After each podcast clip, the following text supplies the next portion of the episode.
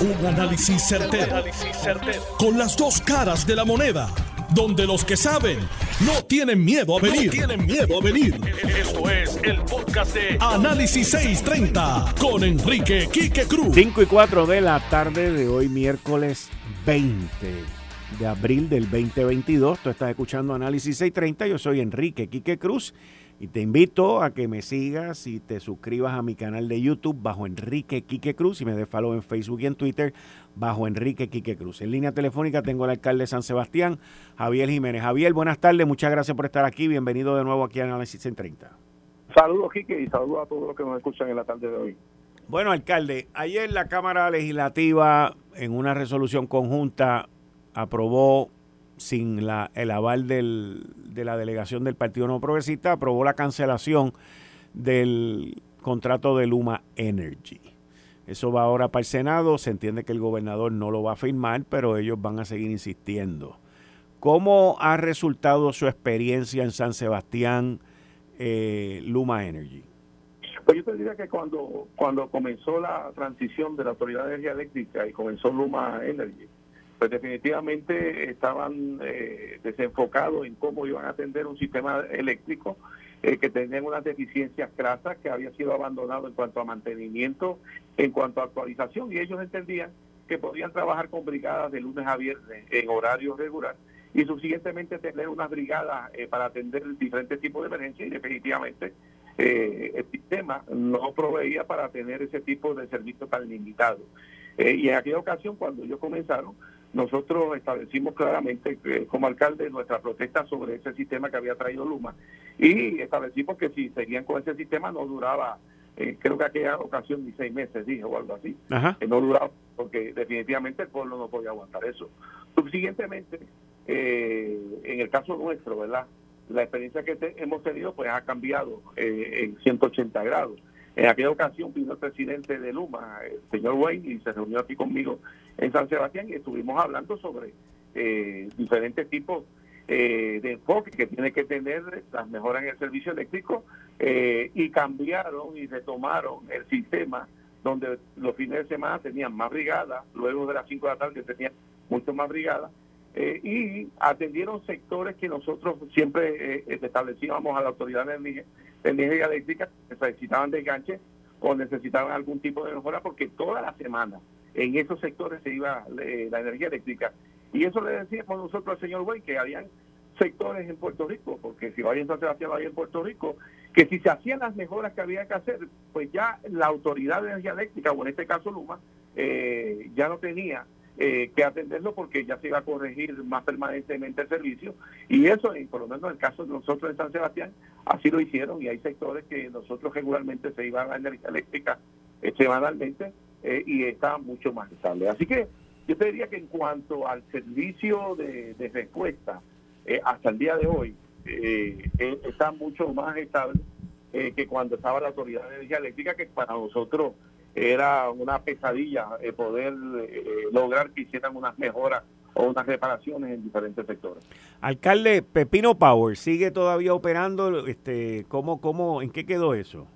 Mira, Pepino Power eh, es una, eh, subsiguientemente, Pepino Power es una iniciativa que surgió como consecuencia eh, de la necesidad que hubo de intervenir por parte de, nosotros cuando el huracán María devastó el sistema eléctrico. Al no ver una respuesta adecuada por parte de la Autoridad de Energía Eléctrica, nosotros tuvimos que intervenir toda vez que gran parte de nuestra población, de una población mayor, y estaban sufriendo eh, ampliamente los embates de no tener energía eléctrica, tanto en el aspecto emocional como en el aspecto de salud física. Y nosotros pues creamos eh, la Pepino Power, que fue un grupo de voluntarios eh, retirados de la Autoridad de Energía Eléctrica, peritos electricistas, personas de la comunidad, para levantar el sistema eléctrico. Una vez pasó esa emergencia, nosotros tuvimos que activar la Pepino Power cuando hubo la transición de energía eléctrica a Luma, porque hubo como un brinco que se quedó en el vacío, porque los empleados de la autoridad cuando eh, se le informó que ya no iban a estar en la autoridad, eh, pues básicamente se, se retiraron y no, no, dieron más servicio y se quedó ese espacio eh, donde se iba la energía eléctrica no había quien la arreglara. Tuvimos que entonces activar también nuevamente ese grupo de voluntarios y cuando comenzó Luma, el primer mes tuvimos que activar ese grupo de voluntarios.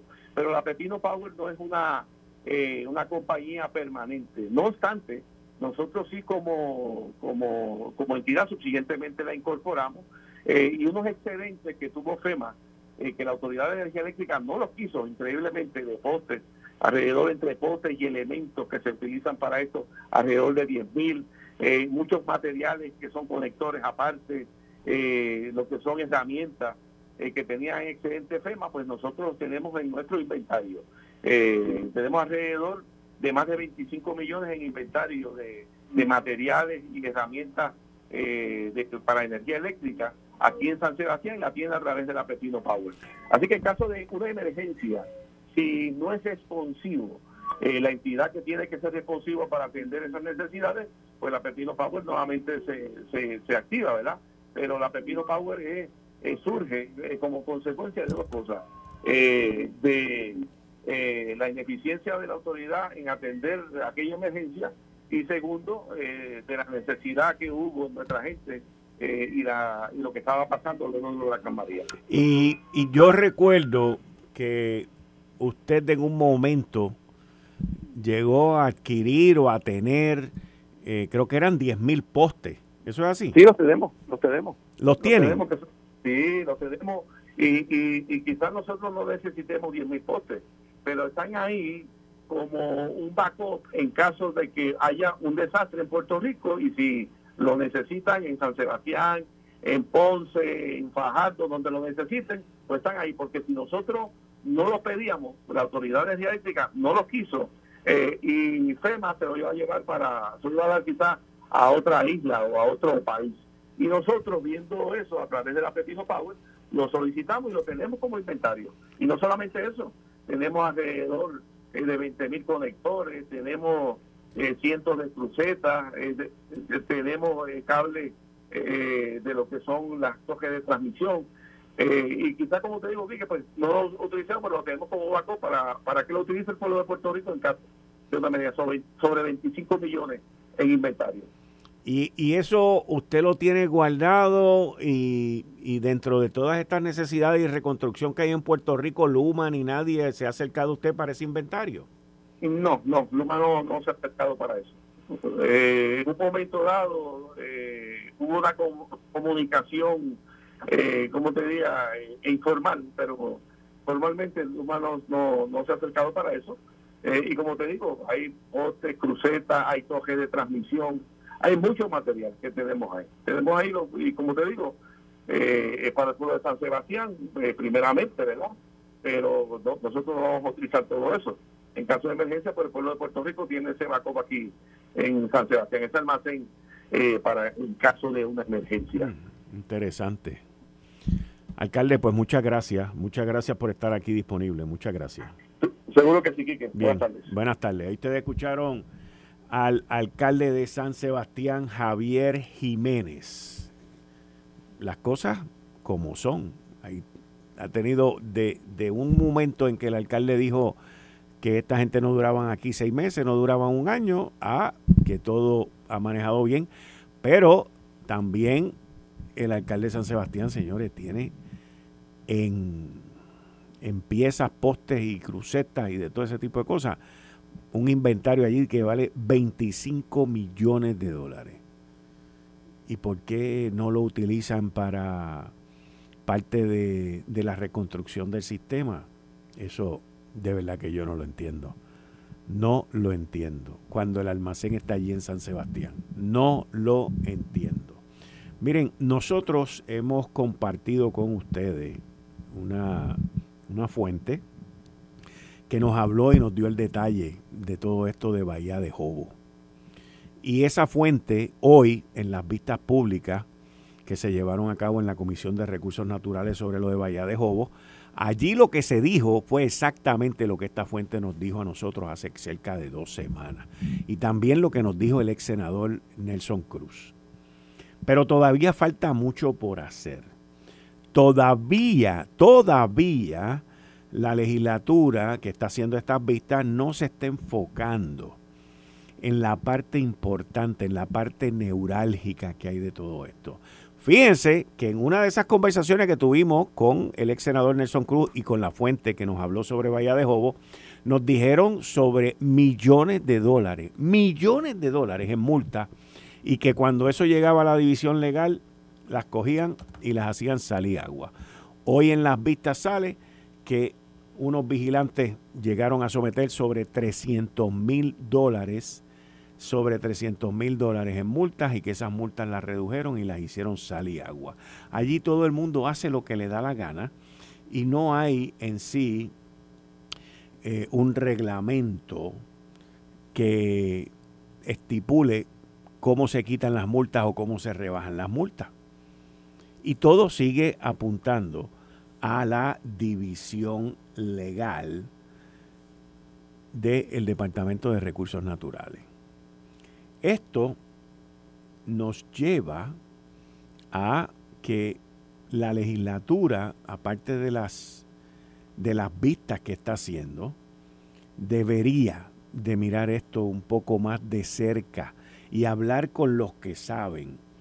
Porque ¿para qué hacer vista y para qué ir a través de todos estos ejercicios que esta gente van allí, hablan, eh, dicen lo que ellos han visto, lo que ellos han vivido, la falta de recursos que tienen los vigilantes, los abusos que se están cometiendo en contra de los vigilantes, y luego no, no hacen nada porque no están enfocados en, en, lo, que, en lo que se tienen que enfocar de verdad. El crimen ambiental alrededor de la costa de Puerto Rico ha sido monumental y nos estamos enfocando en Bahía de Jobo pero la realidad de todo esto es que la situación alrededor de todo Puerto Rico, de todo Puerto Rico, es espeluznante, espeluznante, señores, espeluznante. Ahora, entrando en otro tema, el alcalde de Bayamón, que escribió una columna en el periódico El Nuevo Día el pasado domingo, 17 de abril, y donde levanta una serie de cuestionamientos que él sabe las contestaciones, que él sabe lo que está pasando. Él por lo menos, por, ejemplo, en esa columna, él levanta el cuestionamiento de si la Autoridad de Energía Eléctrica y Luma se hablan, cooperan y se, y se entienden y se ayudan los unos a los otros él levanta el cuestionamiento sobre unas reuniones que hubo en el 2018 aquí para la reconstrucción del sistema eléctrico y que allí se hicieron una lista de proyectos y prioridades y plantea de manera muy discrecional, como es él, plantea de una manera muy discrecional que se olvidaron de la reconstrucción. Estamos en el 2022 y se enfocaron en la privatización y en la privatización de Luma o de quien se ganara esto y los proyectos se quedaron. Quiero que usted sepa que hoy aquí en Puerto Rico, hoy, aquí hubo una reunión donde estuvo personal de FEMA, de los jefes de FEMA, que vinieron, una reunión que ya estaba programada. Esa reunión se llevó hoy aquí en Puerto Rico a la una y pico de la tarde en Monacillo. Y allí estaba la gente de Luma, ahí estaban los, jefes grandes de afuera y de aquí de FEMA, y ahí también estaban la gente del negociado de energía de Puerto Rico. ¿Por qué tuvo que venir esa gente para acá o qué es lo que está pasando? Bueno, yo lo explico hoy parcialmente en mi columna en el periódico El Nuevo Día, que se titula Gobernador, ¿con quién es el problema? Porque aquí decidieron atacar a, FEMA cuando la realidad es que deberían de estar todos hermanitos trabajando por un mejor Puerto Rico. En definitiva, algo no funciona. Y en definitiva, algo está mal. Pero tiene que venir alguien a hacer las cosas como las tiene que hacer. Porque hasta ahora no se han hecho como se tienen que hacer. Estamos a 20 de abril. 20 de abril. A abril le quedan 19 días. Más 31 de mayo. Mayo tiene 31 días. Son 50. No. 10, no, 9, perdón, 9, 10, 11 días, más 31 son 42 días. Quedan 42 días para el comienzo de la temporada de huracanes. Y aquí de lo único que se está hablando es de hacer una investigación que se va a tardar meses para que nadie se acuerde. Aquí no se está hablando de la reparación de la reparación de lo que sucedió en Costa Azul. Aquí no se está hablando de qué es lo que el, sistema necesita para antes del huracán. Estamos hablando con Javier Jiménez. Tiene allí 25 millones de pesos en inventario de crucetas, postes y, y cosas necesarias para el sistema. Y entonces, ¿a qué estamos esperando? ¿A que surja otro lío?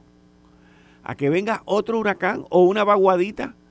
¿O unos vientos y nos tumben el sistema porque el sistema está frágil?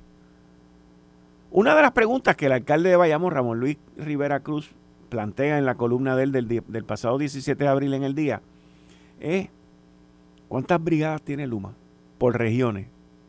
¿Qué es el cuestionamiento que yo siempre he traído? ¿Cuántos empleados tiene?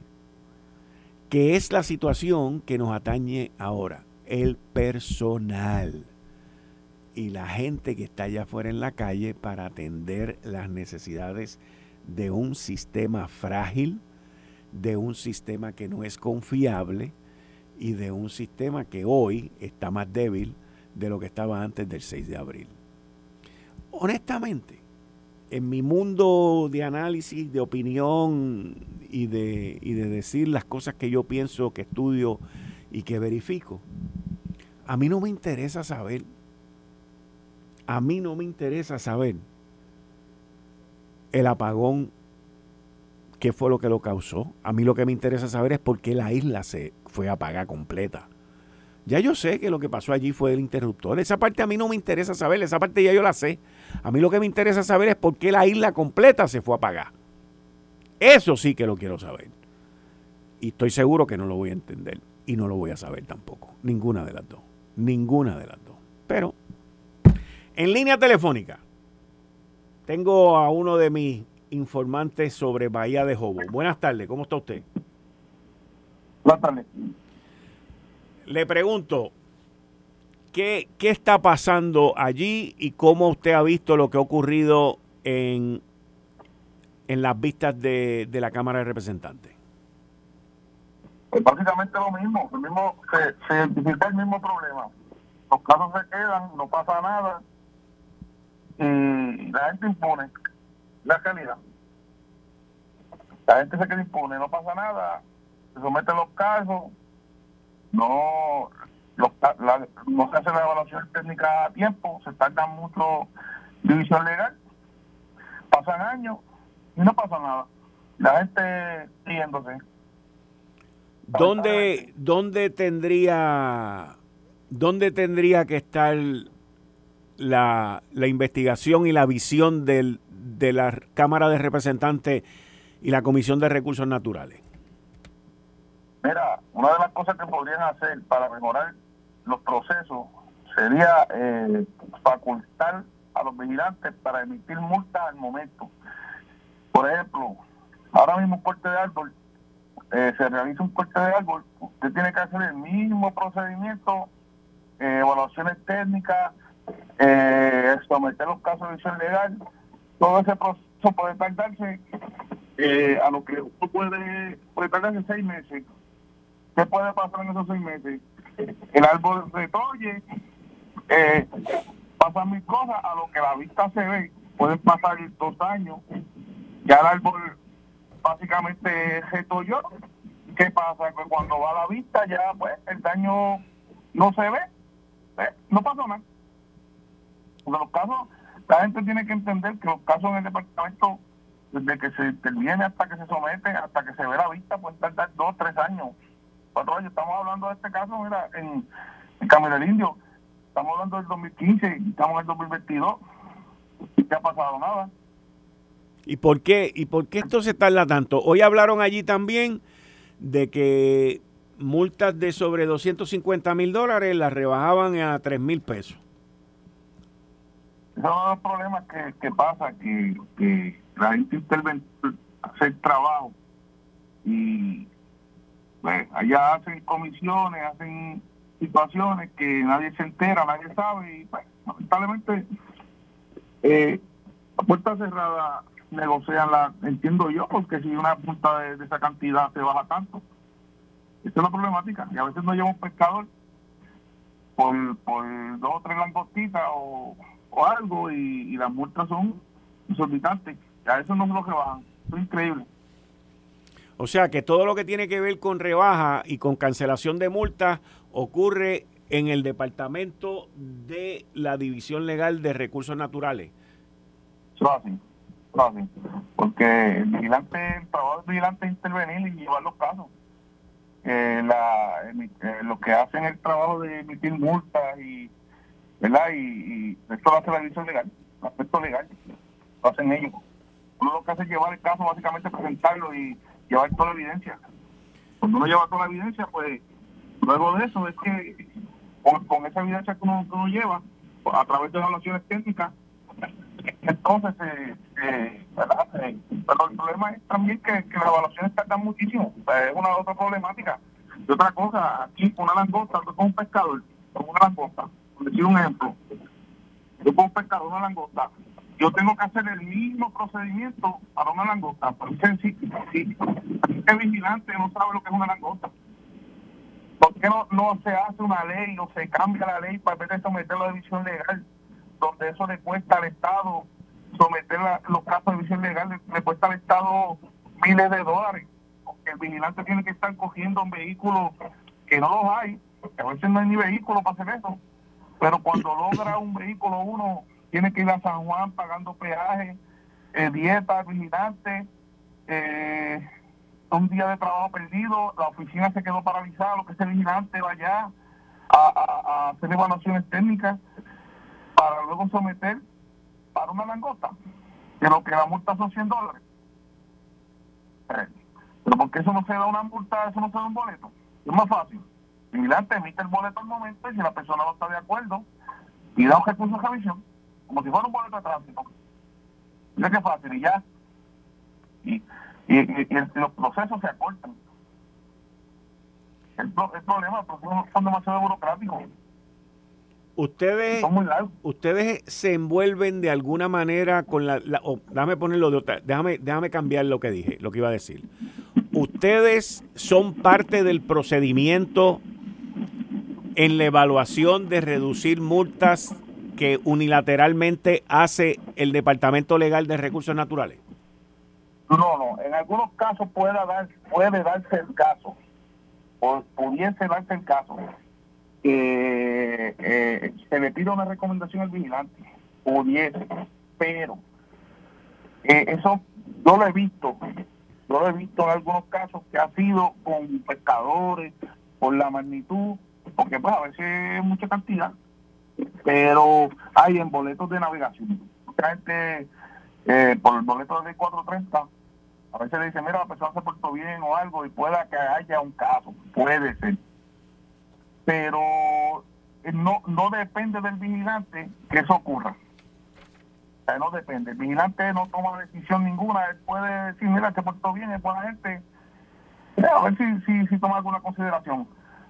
Pero no es, no es la norma. O sea, no es, no es, no es procedimiento común eso es especialmente con, ha ocurrido con pescadores que lo que cobran son eh, que lo que cogen seguro social y lo que cogen de seguro social son 100 dólares y tiene una multa de, de, de, 200, 500, especialmente una persona indigente. Tú sabes. En esos casos es que eh, puede haber una, una una situación donde se le, se le pregunte al vigilante. Pero en casos como ese, no, en casos como esos no. Eso, eso ellos allá. Casos como eso no, no se, no se, lo, no se le consulta al vigilante. Han sido ustedes, han sido ustedes, este, amonestados o perseguidos desde que comenzaron a hablar conmigo aquí en el programa, o algunos de ustedes. Algunas personas sí, sí, algunas personas eh, sí, sí ha habido, ha habido, ha habido indagaciones y ha habido situaciones. Y, la realidad es que el ambiente de trabajo no, no, es el mejor. No es el mejor. Este, hace poco hubo un grip ¿verdad? Que, el compañero. Es que la realidad es que las condiciones ahora mismo se va a hacer una academia de vigilantes, que es la parte que nos, nosotros estamos sumamente de acuerdo que se haga porque hay que darle protección a los recursos naturales. Pero la realidad es que cómo le va a dar al vigilante, eh, va, a poner una academia de vigilantes si no hay vehículos para los que están. No hay vehículos para los que están. Las facilidades no son no, están altas. Ahora mismo usted va a cualquier oficina de nivel, a nivel isla. No, no, no le digo ninguna, a nivel isla.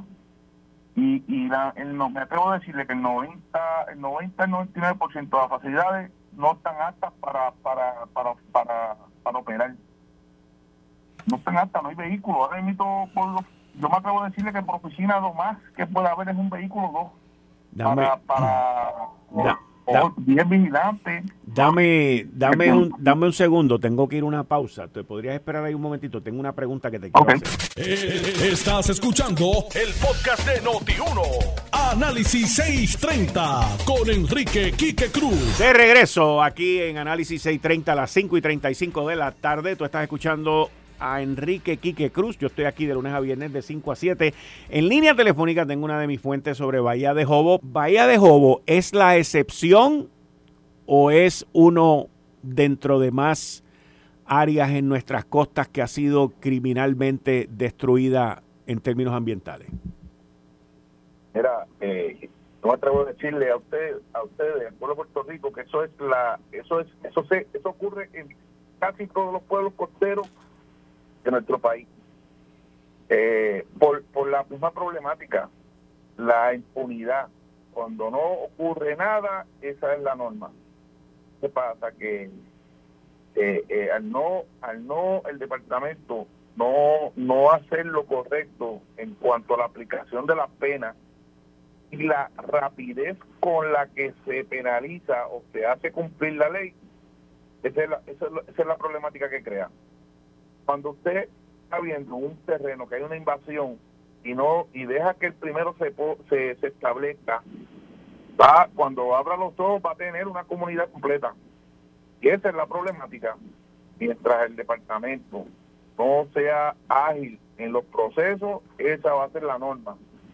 Otra cosa, yo entiendo que el departamento, la ley, la legislatura, invito a la legislatura a establecer eh, eh, las construcciones en zonas que se lleven al tribunal y se, se, se, establezcan como delito grave, porque que, que destruir los recursos naturales de nuestras generación, futuras generaciones debe ser un delito grave. Eh, penalizar a nuestros hijos, a nuestra a nuestra gente de los recursos naturales para su disfrute debe ser un debe ser delito grave.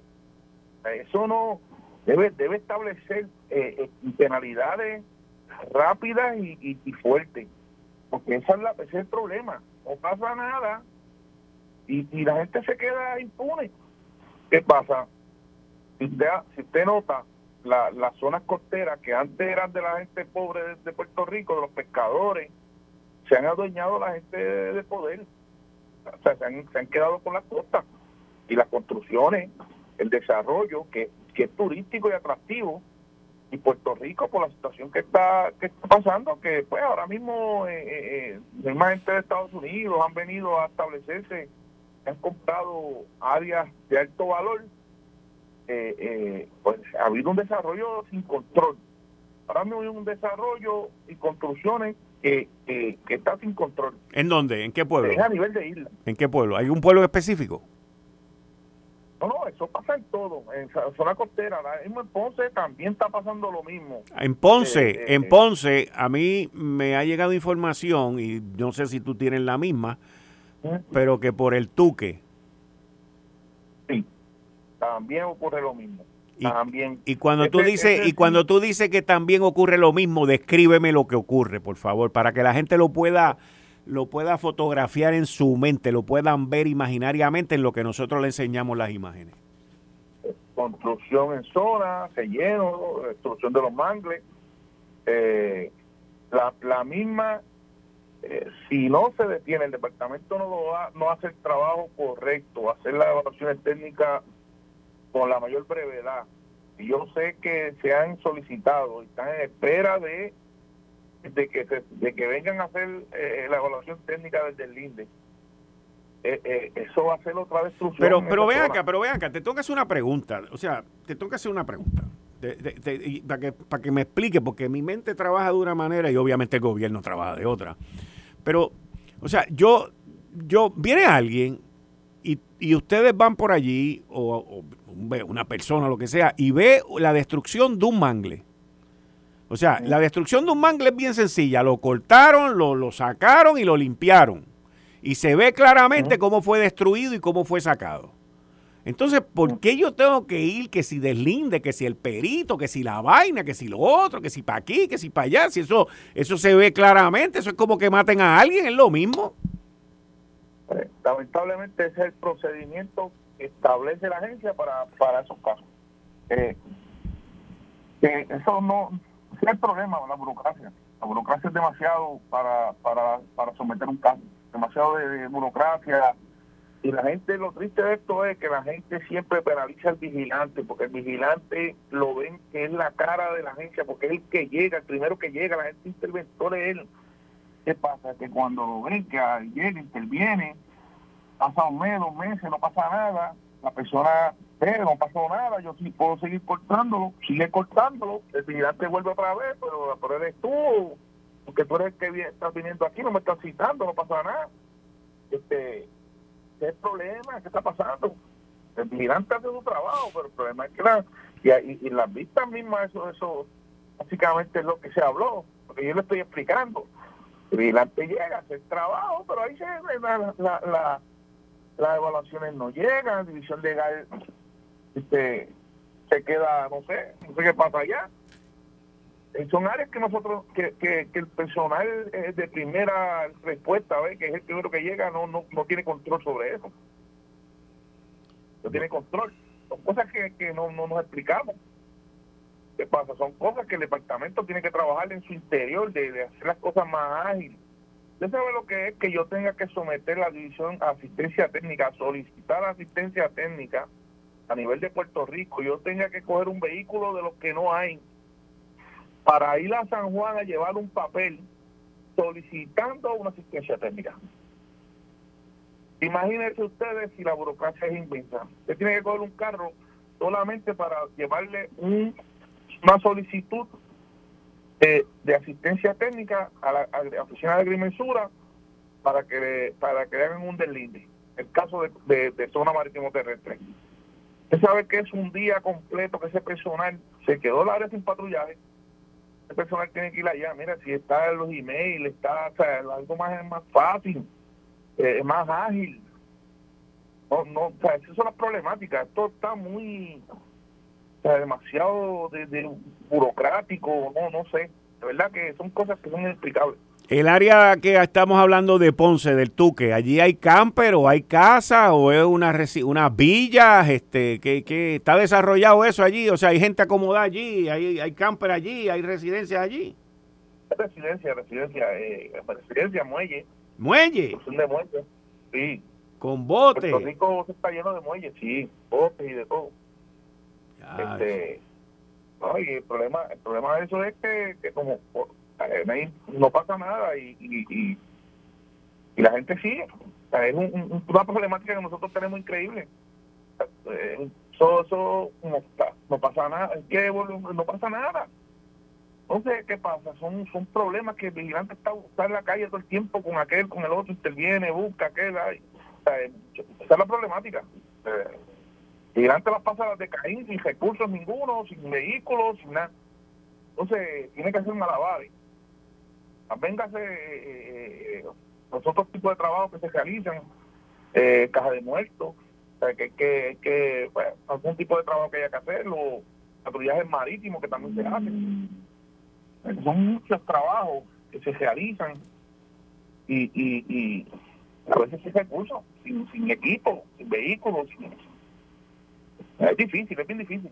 Yo no sé, ¿verdad? Yo espero que esta academia cuando la cuando la desarrollen venga venga con, con mejores vengan con equipos y, y ese tipo de cosas porque yo, yo entiendo que se le graba el problema ahora mismo el problema ahora mismo a nivel de Puerto Rico no hay no hay, vehículos para suplir los que están los que están a ver vehículos para una academia Nosotros vamos, nosotros, nosotros vamos a seguir apoyándolos a ustedes y vamos a seguir con el tema y vamos a traer muchísima más información, ¿oíste? Así que no, no los vamos a dejar solos. Y muchas gracias. Estoy a tus órdenes, como te dije la otra vez, 24-7.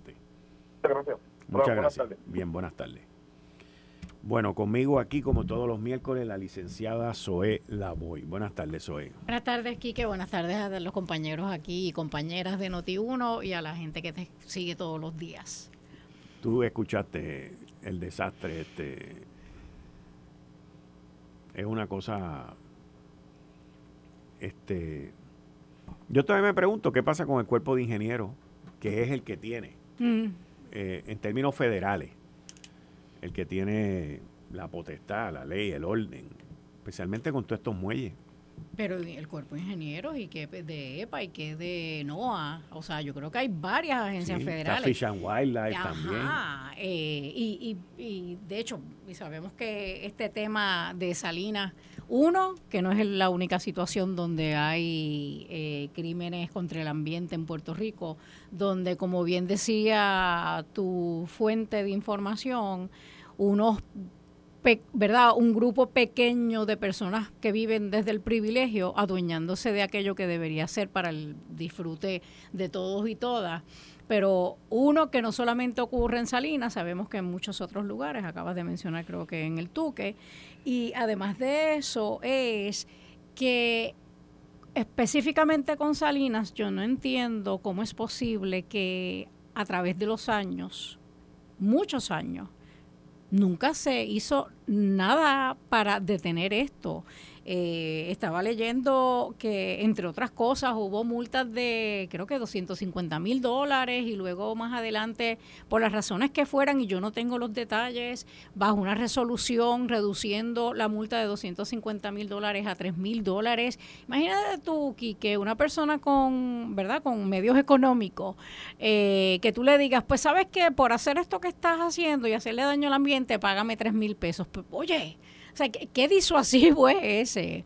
Y, lamentablemente, eh, como bien decía tu fuente eh, de información, parecería que los que están en la calle están haciendo su trabajo, pero ahí se queda el trabajo de ellos, porque cuando llega a otros niveles, eh, termina en haber sido una pérdida de tiempo, y no porque sea pérdida de tiempo, pero termina en que no hay consecuencias para quienes están violando la ley. Así que yo esperaría que el resultado final de todo esto que se está dando con relación a Salinas sea que tanto las agencias estatales como las federales se sienten y reevalúen qué se está haciendo mal, porque obviamente se está haciendo mal, para que entonces esto no sirva de lección y por lo menos en verdad de ahora en adelante se haga de una forma mucho más eh, correcta, particularmente a favor de la naturaleza en Puerto Rico y a favor de, todos los puertorriqueños y puertorriqueñas y las, y las generaciones futuras.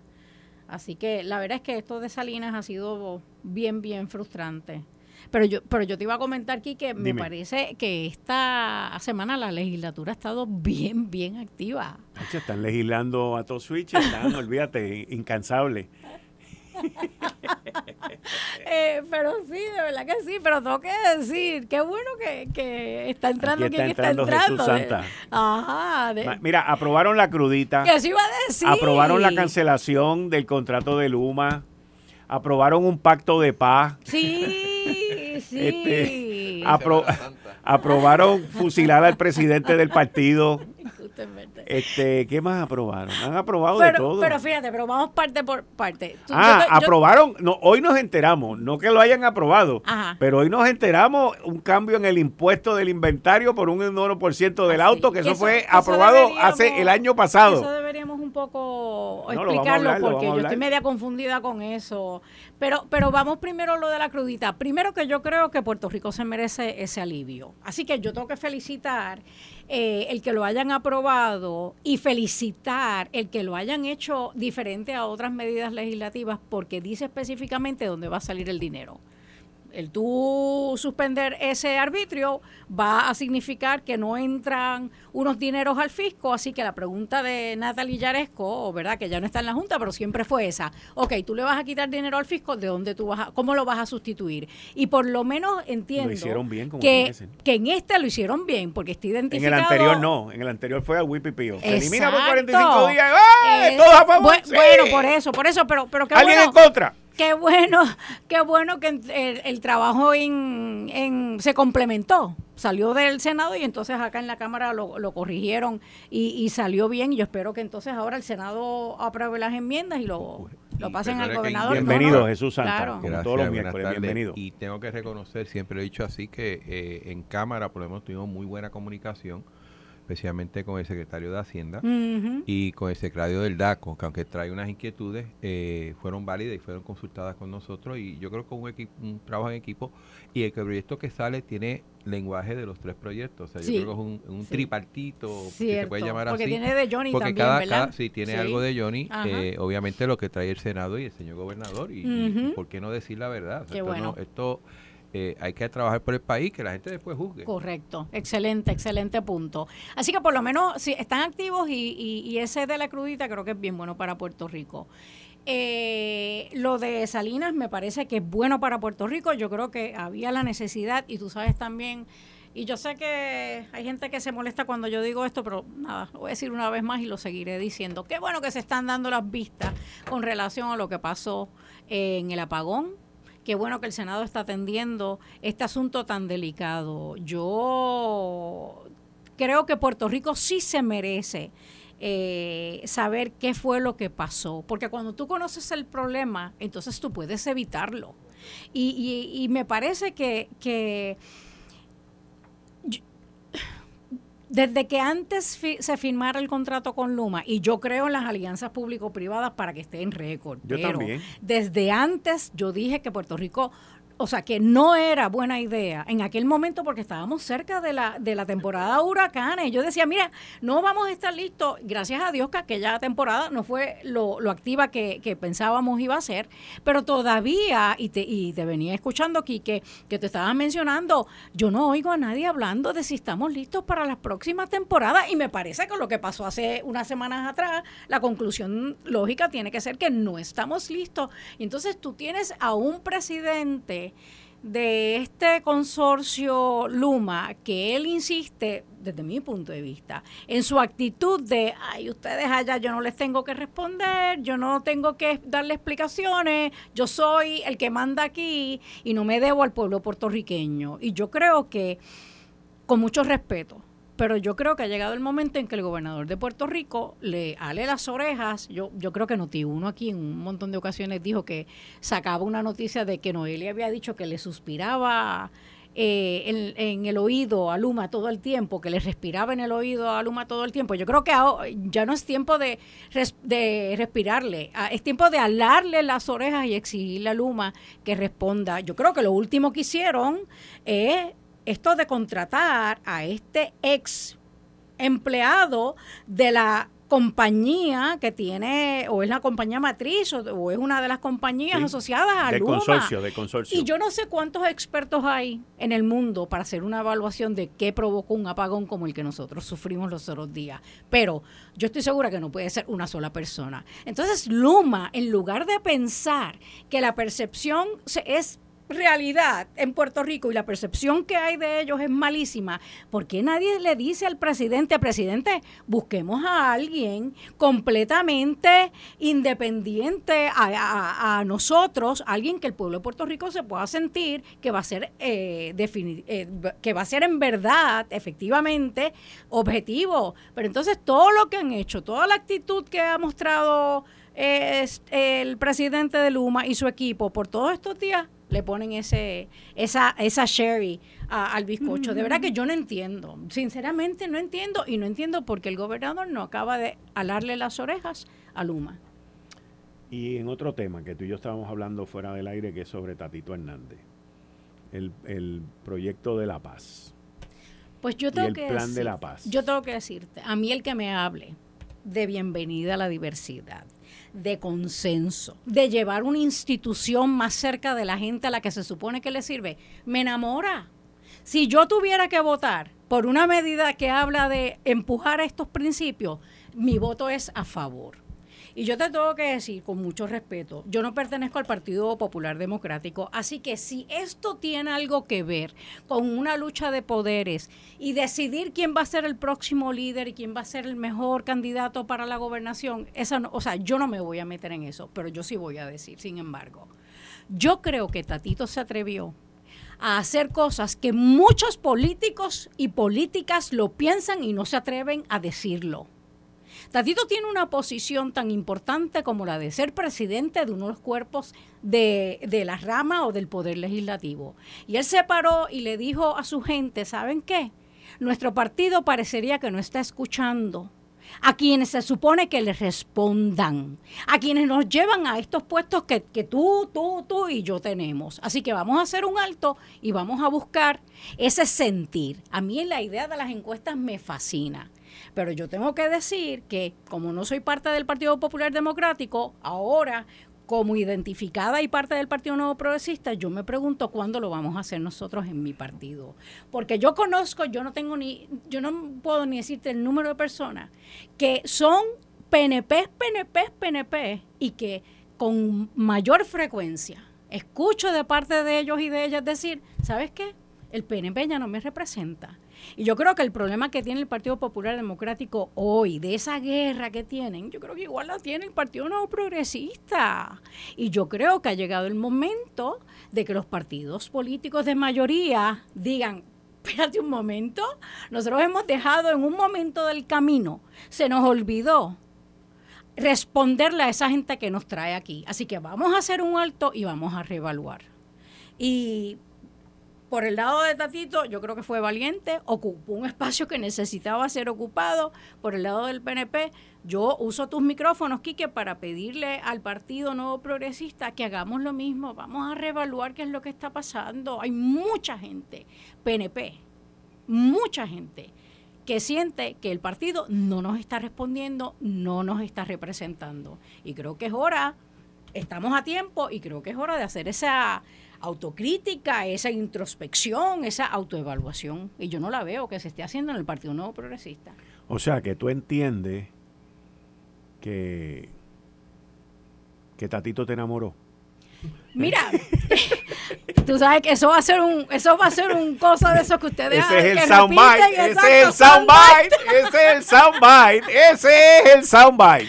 Yo te tengo que decir, yo a Tatito lo aprecio muchísimo y compartí muchísimo con él cuando fuimos co-chairs de la campaña de Joe Biden aquí en Puerto Rico. A mí él como líder me gusta mucho. Lo que pasa es que creemos, tenemos una visión diferente de lo que es lo mejor para Puerto Rico, pero tengo que decir nuevamente que los principios que Tatito está defendiendo en este pacto de paz, de respetar y darle la bienvenida a la diversidad, de buscar el consenso y de volver a llevar esta institución cerca de quien en verdad es la base y la gente que en verdad importa, a mí definitivamente esos principios sí me enamoran. No Tatito, pero sí los principios que le está defendiendo. Bueno, ¿tenemos algún otro tema? Eh, Porque puedo ir una pausa y podemos volver. ¿Cómo no? Ok, voy a una pausa.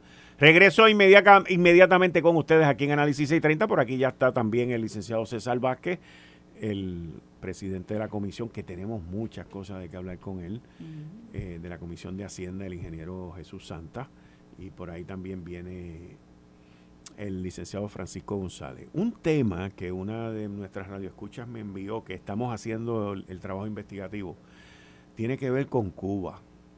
Eh, mañana, supuestamente, eh, dos delegaciones, una de los Estados Unidos y una de Cuba, se van a reunir en Washington, D.C. para tocar el tema de la emigración cubana. Es la primera vez bajo la administración de Biden que va a haber ese tipo de contacto diplomático y buscando información me acabo de enterar que desde hace unos meses para atrás, el último año, déjame buscar la información de nuevo porque es algo que me, me dejó bruto, eh, es que eh, por la frontera de México en los últimos meses, no sé cuántos meses, lo voy a averiguar ahora, pero por la frontera de México han cruzado más de 78 mil cubanos buscando entrar a la nación norteamericana, lo cual se ha convertido, lo que yo he escuchado es que hay un problema y un desmadre en la frontera con México, pero un desmadre. Ahora, los medios como CNN y todos estos medios que le cayeron encima a Donald Trump, no estoy defendiendo a Donald Trump, by the way, pero que formaron toda esta garata por cuatro años con Donald Trump y la pared que construyó, no dicen nada, no sacan ni una imagen. Esto fue el, podcast de Notiuno. Análisis 630 con Enrique Quique Cruz. Dale play a tu podcast favorito a través de Apple Podcasts, Spotify, Google Podcasts, Stitcher y notiuno.com.